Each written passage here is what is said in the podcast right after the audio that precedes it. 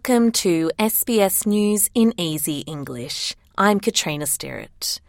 The entire town of Wujal Wujal will be evacuated after ex tropical cyclone Jasper caused unprecedented flooding in far north Queensland.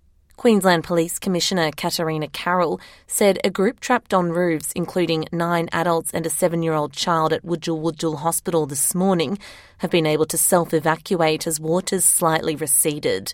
The 300 residents of the small Aboriginal community will be relocated to Cooktown as soon as emergency services can reach them. The Australian Defence Force is also heading north to help with the evacuation effort. The greatest challenge so far for everyone has been access into some of these areas and will continue to challenge us. The area is still very dangerous to move around particularly the flash flooding and the volume of water over the roads. Can I please ask if you don't have to be on the roads, don't. Stay safely within your homes unless you have to evacuate. The Bureau of Meteorology has maintained severe weather warnings for Port Douglas, Daintree Village, Wujal Wujal, Cooktown, and Hopevale, but no longer for Cairns. The road toll in Australia is at a five year high, prompting a plea for transparency around crash data. According to the Australian Automobile Association, crucial data on the quality of roads, causes of crashes, and law enforcement could help put an end to the alarming trend. However, the peak body for motoring clubs says the states and territories haven't released enough information. Some 1,253 people were killed on Australian roads in the last 12 months. This represents a 6.3% jump on last year and the highest annual road toll since March 2018. South Australia recorded the biggest increase with a 61.4% jump in fatalities, followed by New South Wales at 23.8% and Victoria with 14.5%. Deadly incidents were down in all other states and territories. New South Wales Premier Chris Minns comments on the figures. Any life lost on New South Wales roads is devastating for the family and friends of that person. Um, obviously, 2023 is a non-COVID year.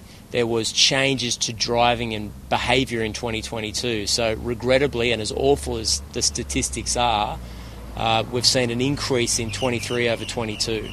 Mental health experts are advising residents to check on their neighbours this holiday season due to an expected rise in loneliness, grief, and stress. New South Wales Health recommends making extra effort with people who may live alone, who are bereaved, or who are separated from family. Chief Psychiatrist Dr. Murray Wright said the holiday season is not a joyful occasion for all. He says small friendly gestures can go a long way for those experiencing loneliness or mental health issues.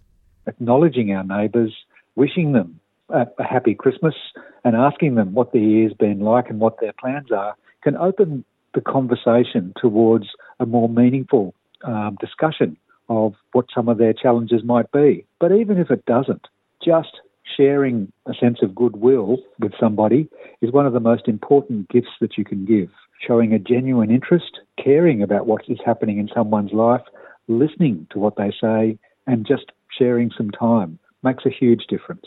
If you or someone you know needs support, call Beyond Blue on 1300 224 636 or call Lifeline on 131114. And in football, the Matildas' final Olympic qualifier is set to be held in Melbourne in front of an expected sell-out crowd of 50,000 people. Football Australia has confirmed Australia's women's team will face off against Uzbekistan at Marvel Stadium in Melbourne on the 28th of February, four days after the teams play in Uzbekistan. The match will determine which team will be one of Asia's two representatives at the Paris Olympics next year.